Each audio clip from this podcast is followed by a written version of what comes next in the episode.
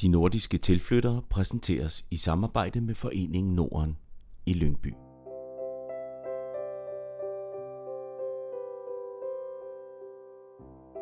Sverige er vores nærmeste nordiske naboland. Med dets over 447 kvadratkilometer er landet over 10 gange større end Danmark. I denne her podcastserie besøger jeg nordiske tilflyttere, og i det her program besøger jeg Marie, som er svensk, men som har valgt at bosætte sig i Danmark.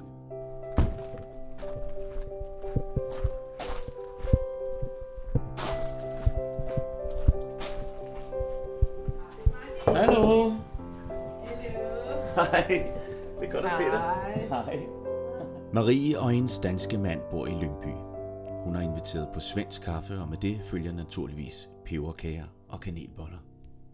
Så nu har jeg lavet svensk kaffe. Har du lavet Jeg svensk har kaffe? min egen kaffe. För Anders han ska alltid ha sån här stämpelkaffe. Ja. Och när jag lagar kaffe så gör jag Ja. alltid. Og Anders er din brygg. Det är Anders är min man. Ja. Så han, han laver dansk kaffe och jag laver svensk kaffe. Og hvad er forskellen på den? Ikke annat än att det här är bryggkaffe. Nå, så därför har okay. jag köpt pepper, pepparkakor. Ja, Och så har jag selvfølgelig snytt ja. och köpt från Ica kanelbollar. Åh, selvfølgelig. Så jag hade selvfølgelig ikke bagt dem fra kunden. Nej. För det hade jag ikke tid till.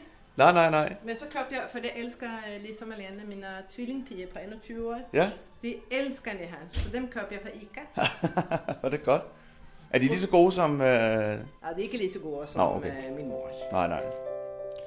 Marie er helt utrolig gavmild, og ikke længe efter får vi sat os ned i sofaen, og så fortæller hun, hvilken tilfældighed, der gjorde, at hun havnede i Danmark.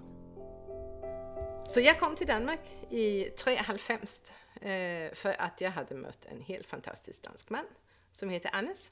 Eh, som jag mötte när jag arbetade utomlands eh, med en av mina favorithobbys som är scuba diving, eh, dykning. Och eh, så, eh, ja, så blev vi tillsammans och beslutade oss för att vi skulle flytta tillbaka till Skandinavien igen. Och det var det inte eh, att vi skulle flytta lite till Danmark. Det kunde lika så väl bli Sverige. Men eh, han hade en lägenhet inne på Köpenhamn K, en liten andelslägenhet. Och jag hade inte något boende för jag hade bott utanför Sverige ett par år på det tidspunkt. Och så ändte vi med att flytta in till Danmark. Och eh, ja, så kom jag till Danmark. Det var sådan det var. Sådan lidt tilfældigt. Marie er glad for at bo i Danmark, men det har bestemt ikke været nemt, særligt ikke i starten. Da jeg først kom till Danmark, så kom jag ju in i Anders eh, vännekrets. Och eh, han hade gått på ingenjörsstudier och han hade haft en kärsta som var i øh, jurastudiet. Så många av hans vänner kom, var ingenjörer eller från eh, någon juridisk eh, bakgrund. Så när vi satt till middag i, eh, med hans vänner så var det eh, titt politiska diskussioner och på det tidspunkt så talar jag ju inte min eh, danska accent eller min eh, annorlunda eh, svensk som jag gör idag. Och eh, jag hade lite svårt att hänga med och följa med i alla diskussioner. Men eh, jag, blev, jag, skulle, jag blev alltid spurt och, och på varför eh, exempelvis man hade systembolag i Sverige. Det var ju fullständigt topligt. Och jag inte meget i situationer att jag, blev, eh, att jag följde att jag var nöjd till att försvara Sverige, att Sverige blev tält ned. Och det kan jag huska, det, det gick mig verkligen mycket på i starten. Monopolet Systembolaget blev skabt i 1850. Op igennem 90'erne var der mange penge at spare ved at tage til Danmark for at handle øl, vin og spiritus. Færgeforbindelsen Sundbusserne mellem Helsingborg og Helsingør blev kaldt for spritruten, og i Nordsjælland havde mange et anstrengt forhold til de mange svenske besøgende, som smagte lidt rigeligt på varerne, inden de tog hjem. Her boede Marie, og især et nedladende ordsprog ærgede hende. Jag blev tit øh, frustrerad, och det var en sättning som virkelig gick mig på. Och det var den där att håll Danmark rent, följ en full svenskar och en hund till färgen. Aj, vad jag hatade den sättningen. Så, och den, den var många av vännerna som sa på det tidspunkt. Plus att våra tätaste vänner, eh, eh, fyren Jakob, han kunde faktiskt inte förstå mig i starten. Men hans kone Marita, hon eh, var mycket mer, eh, hade rest lite mer och var mycket mer skandinavisk, så hon förstod vad jag sa. Och det var många som hade svårt vid mitt svensk, för jag sån riktigt började att arbeta i Danmark och började att sån stilla och roligt och ändra mitt språk och skifta ord ut. Och, men det tog ett stycke tid för jag gjorde det.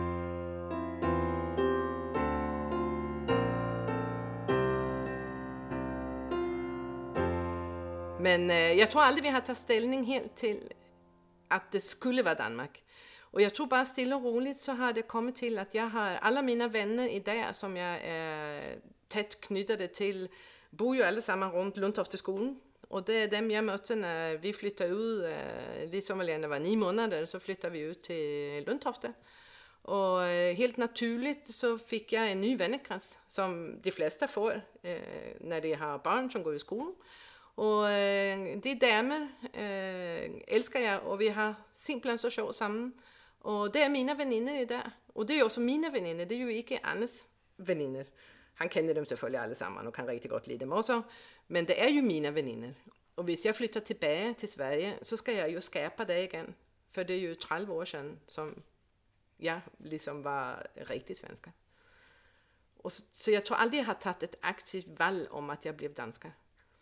Men jag tror idag, hvis, øh, och det må han inte, hvis Anders øh, förlater mig eller jag blev latalena av någon annan grund, så tror jag inte jag vill flytta tillbaka till Sverige. Men det är inte för att jag aktivt har tagit ett val, det är bara sånt det har blivit. För de personer som jag håller är och är tättast på idag, de bor i Danmark. Men det var ju helt fantastiskt att bli, øh, bo i Danmark och, øh, och få de där små øh, söta tvillingarna, som ju var en gave för åren. För vi hade prövat riktigt lång tid att få barn. Och, eh, så jag gick in eh, från Rörholmsgade, eh, det där 500 meter, över till Rikshospitalet. För jag hade fått veta att jag skulle föda två veckor före tid. Så jag eh, in med stor mage inne på Rikshospitalet och sa att jag ska föda, det har jag fått veta. Och så, och så födde jag den där. Så blev jag satt igång. För man skulle föda tvillingar eh, eh två veckor före tiden. Och det här, så flyttade vi när de var små ut till Lundtofte. Och så fick man, eh, så kommer man ju in i, så blir man stilla och roligt mer och mer danskan. Och jag tror på det tidpunkten hade jag helt hållit upp med att försvara Sverige, eller, eller för, jag vill säga inte för, för, för, försvara, det gör jag ju stadigvæk där. Men jag följde mig inte, eh, att, eh, jag följde mig inte som eh, pressad in i ett hjörne om att jag nu skulle var annorlunda för att jag var svenskan. Där hade jag kommit så långt att jag följde mig så pass dansk att eh, jag kunde reflektera över vad det var som var annorlunda i våra länder och göra grin med förskilliga ord. Och, eh, och, och, och kunde, visst någon säger något så tog jag det inte som en eh, förolämpelse utan så tog jag det som en, eh, en showbemärkning och så kunde jag vända det till någon show istället för. Utan att göra grin med svenskar eller danskar.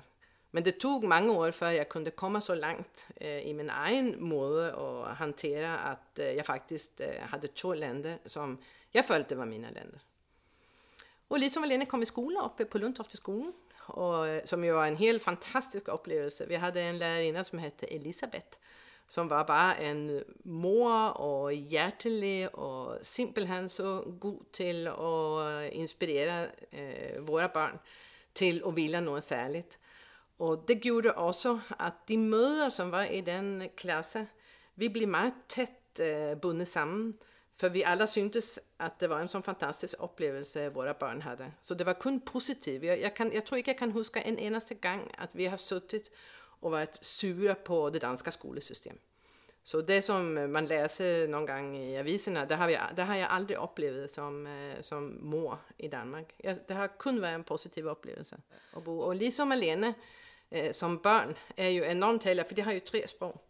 Jag har ju alltid talat ren svensk med dem här hemma och Anders har alltid talat ren dansk. Och Lisa och Malena har alltid talat dansk hemma. Och eh, de har alltid talat svensk med mina föräldrar för att min morfar förstod inte dansk. Så de talar eh, virkelig, virkelig flott eh, svensk bägge två. Eh, de kan inte skriva det, för de har ju aldrig haft det på skolbänken. Men de talar eh, en, en, en, en lilla accent, men eh, de talar riktigt flott svensk. Och så fick du den gåvan att vi bodde i USA i fyra år. Så det är ju helt flytande också på, på amerikanska eller engelska, man ska säga. En av de helt stora skillnaderna mellan Danmark och Sverige är naturen. Der findes næsten lige så mange søer og elve i Sverige, som der er land i Danmark. Og det svenske skovareal dækker Danmark over seks gange. I den sammenligning kan man så overhovedet snakke om dansk natur. Jag älskar naturen i Danmark. Jag älskar den lite mer i Sverige, för det är lite mer är den. och man kan fara vilt i skogen i Sverige. Det följer inte riktigt man kan i Danmark. Selvfølgelig kan man gå ud i en skov og ikke vide, hvor man er hen, men så går man et kvarter, og så finder man nogen, som man kan spørge om, hvor man er hen. Så jeg er jo meget knyttet til Sverige, for vi kommer rigtig meget til Sverige. Och jag behöver ju bara cykla ner och bada i Vedbæk, så kan jag ju kika på Sverige. Så det är ju inte långt väck. Eh, jag gjorde min Ph.D. i Lund, så jag har riktigt många vänner i Lund. Och vi har en seilbåt som ligger nere i Svanemöllen. En 26 fot, inte så stor, men vi kan sova, eh, I varje fall jag och Anna, så när barnen var små, kunde de också sova i den. Men den är, det är inte så rart att vara fyra vuxna, eh, för så stor är den inte. Men där seglar vi över till Sverige, och i år seglar vi upp till Kullen. Och så seglade vi upp till Hallands Väderöar. Så den där täthet till Sverige har jag ju alltid haft. Och det är måske det också som gör att jag följer inte att jag behöver välja sida. För jag har Sverige och jag har min mor och min brors dotter som jag har riktigt mycket kontakt med. Eh, min far dessvärre går bort, men, eh, och min bror dessvärre också går bort. Men jag har ju hela den där tillknytningen till en, en kämpesvensk familj. Jag har så många tanter och onklar och fäder och kusiner. Så, så jag har hela den där täthet och det tar mig ju inte mer än sex timmar att köra stort sett till huvuddelen, 90 procent är alla de vänner jag har i Sverige. Och många kommer här till och bor hemma hos oss och vi är heldiga att eh, vi har ett stort hus och vi har, vi har gästevärelse. Och det är titt att svenskar kommer över till oss och, och, är hos oss för det syns det helt fantastiskt i Danmark. Svenskar älskar ju Danmark för det är så hyggligt och man kan gå ner och bara få en öl nere på stranden. Och så på den måten har jag aldrig, har, har Sverige alltid varit enormt tätt på, så jag har nog aldrig kommit ut i den øh, eh, att jag behövt att ta ställning, för jag har alltid varit så heldig att jag har haft det hela, hela tiden. Vi håller självklart fast i några øh, mycket starka svenska traditioner i vår familj som øh, eh, alltid har bundit min familj samman Eh, och den som är starkast svensk tradition för oss, det är midsommar. Och den faller ju titt samman med Sankt Hans, eh, för det är den, jag tror det är den 23 som är Sankt Hans i Danmark. Men i Sverige är det alltid den eh, weekend som är tättast på, eh, den lysaste eh, natt. Eh, och det är fredag som är midsommarafton. Och i Sverige så har man alltid en klämdag, en dag som kommer i kläm. Så de har alltid fri en halv dag för och så har de fri hela fredagen. Och där har jag en standard eh, i min arbetskalender att halva, fredagen, halva torsdagen och hela fredagen, där firar jag alltid midsommar. Och det har vi alltid gjort. I många år när barnen var mindre så hade vi ett sommarhus uppe i Sverige som vi har sålt nu. Men där var vi alltid uppe i vårt svenska sommarhus. Och så var det midsommarstang och så dansade alla barnen runt den där majstang eller midsommarstang vad man vill kalla den. Och så är det musik och mycket traditionell eh, øh, svensk musik. Lite eh, øh, som upp från mitt Sverige och eh, øh, barnen får slick och man badar. Eh, och titt utan tröja på. och så är det dansebanor. När man är uppe i Sverige och vid sommarhuset där vi kom i riktigt många år så är det en sån udendörs dansebana och allt blir pyntat med birketräd och blomster och man ska plocka sju olika typer av blomster och lägga under sin hudpuder. För så drömmer man om den som man ska giftas med eller den man älskar. Det är en riktigt farlig en. Och eh, man laver också blomsterkransar eh, med massa blomster som man har i håret, en sån krans som man har i håret. Och eh, Lisa och Malene, eh, våra pior, de högprioriterar midsommar. De gör allt för det ska de inte gå glippa. Och nu har de bägge två eh, kästar och eh, de har lyckats föra in det i dina kästar, sina kästars traditioner att Sankt Hans, det heter alltså midsommar och det firar man samman med, med oss som familj. Och eh, vi har tittat eh, andra svenskar som kommer, så det är en, mamma mycket stark svensk tradition. Där vi sjunger och mm, spisar sill och dricker snaps. Och mm, det är, är verkligen, verkligen, verkligen hyggligt. En annan tradition som, eh, det nästa jag vill säga om, om mina starka svenska traditioner som betyder riktigt mycket, det är att när det är någonstans februari, mars, så blir man simpelthen nöjd till att stå på ski. Man kan inte komma igenom en vinter utan snö. Och det är ju inte alltid vi har snö i Danmark. Så vi tar alltid, eh, øh, när, upp till barnen var sån 15-årsåldern tror jag, eh, øh, så var vi alltid i Sverige eller Norge. Øh, eh, och vartannat år var vi med min familj uppe i Funäsdalen. Där står man också på slalomski i sån lite mindre backar men flott. Och man står också på langrendsski. Och vi har riktigt mycket haft våra piger med i pulk. Øh, Släppte dem i var sin pulk øh, upp på fjället. Øh, øh, det är också mycket starkt för for Elise och Malene, att man ska stå på ski. Så de står på ski varje år. och Malene hon är ju också nu skiinstruktör och det har följt oss riktigt mycket i familjen. Och den tredje tradition som vi håller fast i, inte varje år, men vi håller fast i det, det är krabsegille, kräftskiva. Och det är en mycket stark tradition från när jag gick i gymnasiet och sån den tid när jag blev vuxen. För så i august månad, traditionellt så var det så att eh, krabsefiskeriet det släpptes den andra torsdag i august.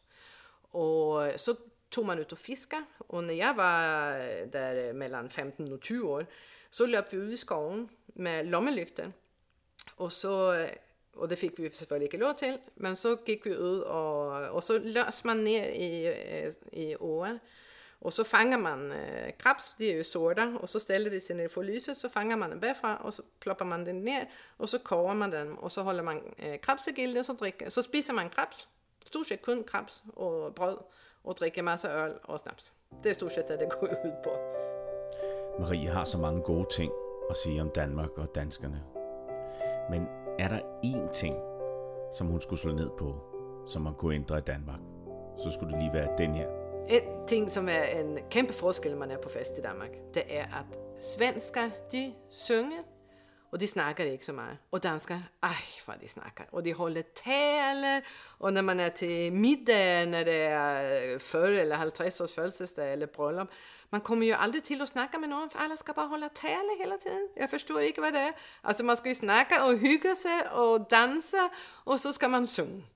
Och vi har en enormt stark sångtradition i Sverige. Så när man kommer till en, eh, en fest eller en födelsedag så får man ju ett sånghäfte. Och det får man till midsommar får man ett sanghäfte, till krabsegille får man ett sanghäfte, till jul får man ett sanghäfte, till fester får man ett sånghäfte och så, och så är det alltid en toastmaster som säger okej, okay, nu sjunger vi sång nummer tre på sidan nummer ett eller annat.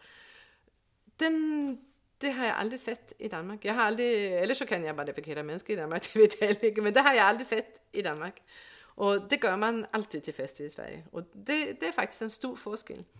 Och øh, det klär jag riktigt mycket av i starten. Oh, varför ska man sitta och vara tyst och bara lyssna till alla det där talet? Kom och sjung nu, gör något show istället för. så det, det är en forskel.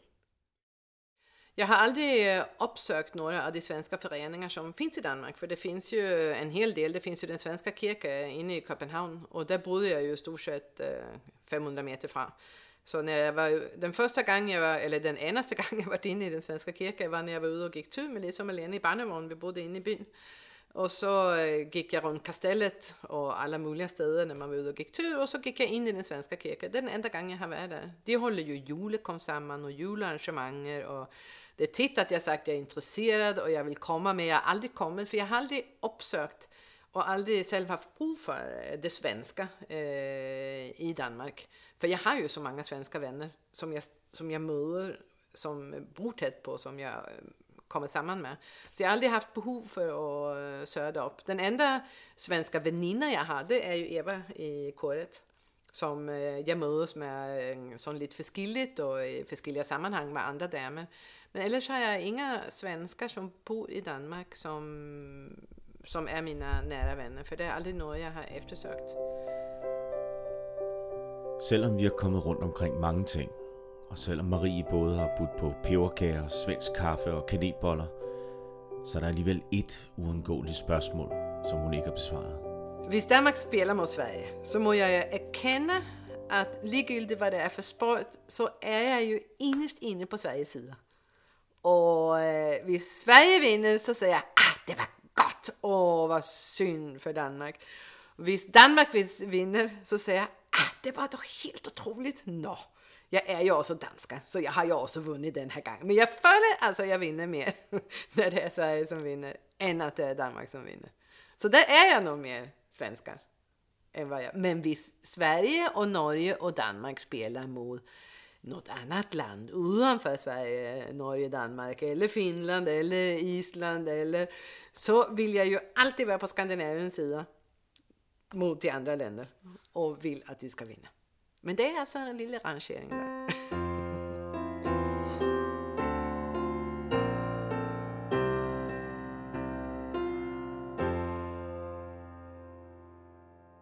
Jag bodde på Rödholmsgade och min man han arbetade för Stroes i Rödåre. Och jag bodde jag kan huska alla det där råd. När jag skulle ta hem med en taxa så kunde jag inte ens förklara taxichauffören vad jag skulle hen. För jag, jag bodde vid sidan av kommunhospitalet. Det var det sista som jag kunde säga. För jag kunde inte uttala det där ord. Rödholmsgade.